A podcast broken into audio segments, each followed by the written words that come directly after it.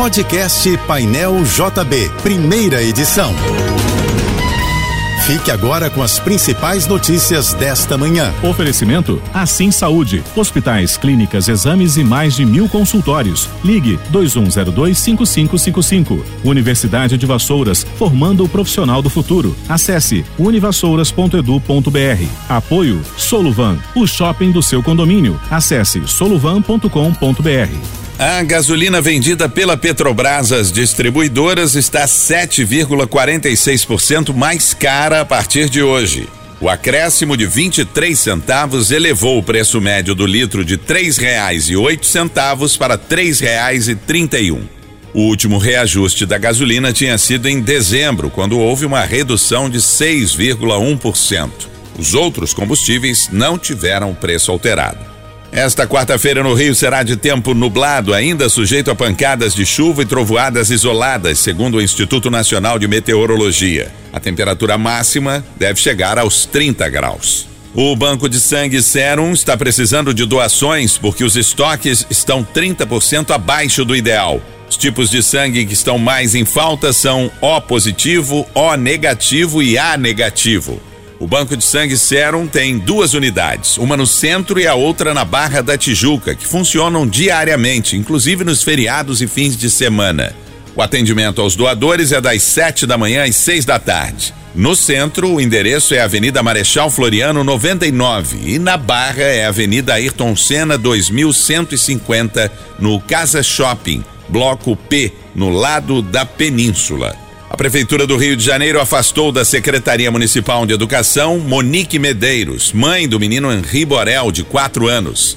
Ela é servidora concursada e ré pela morte do próprio filho, junto com o ex-vereador Jairo Souza Santos Júnior, conhecido como Doutor Jairinho. Por determinação da Justiça, Monique Medeiros pôde voltar a trabalhar na Secretaria Municipal de Educação, mas entrou com um pedido de licença médica de 60 dias. Após uma perícia técnica realizada pela pasta, o pedido foi negado. O município também apura irregularidades no preenchimento da folha de ponto da mãe de Henri Borel. Mais de mil indígenas em estado de saúde grave foram resgatados da terra Yanomami nos últimos dias por equipes do Ministério da Saúde que atuam de forma emergencial em comunidades dentro da reserva que fica em Roraima.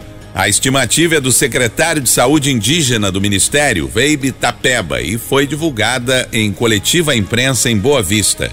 As equipes estão na reserva desde segunda-feira da semana passada. Tapeba disse que os indígenas sofrem principalmente com malária e desnutrição grave. A prova de vida, que é aquele procedimento essencial que garante o pagamento de aposentadorias e pensões, deixará de ser feita pelo segurado. Portaria assinada pelo ministro da Previdência, Carlos Lupe, determina que, de agora em diante, caberá ao INSS fazer a comprovação por meio de cruzamento de dados. Com a medida, o INSS terá 10 meses a partir da data de aniversário do beneficiário para comprovar que o titular está vivo. Se o órgão não conseguir fazer a comprovação nesse período, o segurado ganhará mais dois meses para provar que está vivo ao Instituto Nacional do Seguro Social. Nesse caso, o beneficiário será notificado pelo aplicativo Meu INSS, por telefone através da central 135 e pelo banco responsável pelo pagamento da aposentadoria ou pensão. O ministro Alexandre de Moraes, do Supremo Tribunal Federal, manteve a prisão preventiva do ex-deputado Roberto Jefferson. Na decisão, o ministro argumentou que não houve alteração na situação que levou à detenção de Jefferson. O ex-presidente do PTB está preso no Rio desde outubro do ano passado, quando reagiu com tiros e granadas a uma ordem de prisão dada por Alexandre de Moraes. Roberto Jefferson é réu em ação penal por incitação à prática de crime e por tentar impedir ou restringir com emprego de violência ou grave ameaça o livre exercício dos poderes da União e dos Estados, além de calúnia e homofobia. O Brasil somou 69 milhões e 400 mil brasileiros inadimplentes em 2022.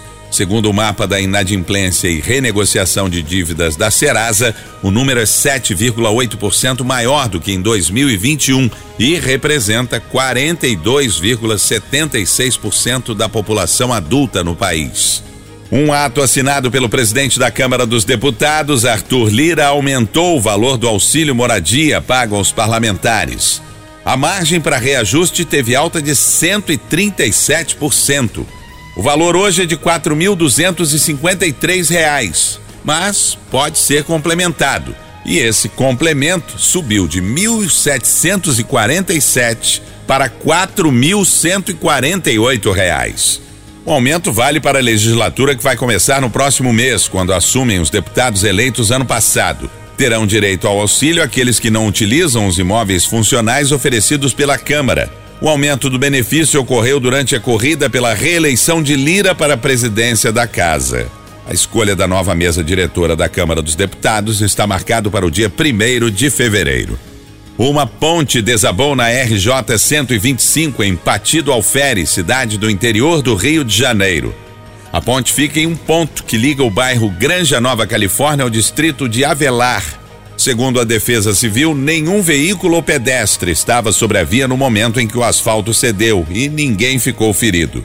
A Prefeitura de Partido Alferes já notificou o Departamento de Estradas de Rodagem, que é responsável pela estrada, e o DER informou que tomará as providências para resolver a situação o mais rápido possível. O provável motivo do desabamento da ponte é o encharcamento do solo por causa da chuva, mas a confirmação só virá após um laudo pericial.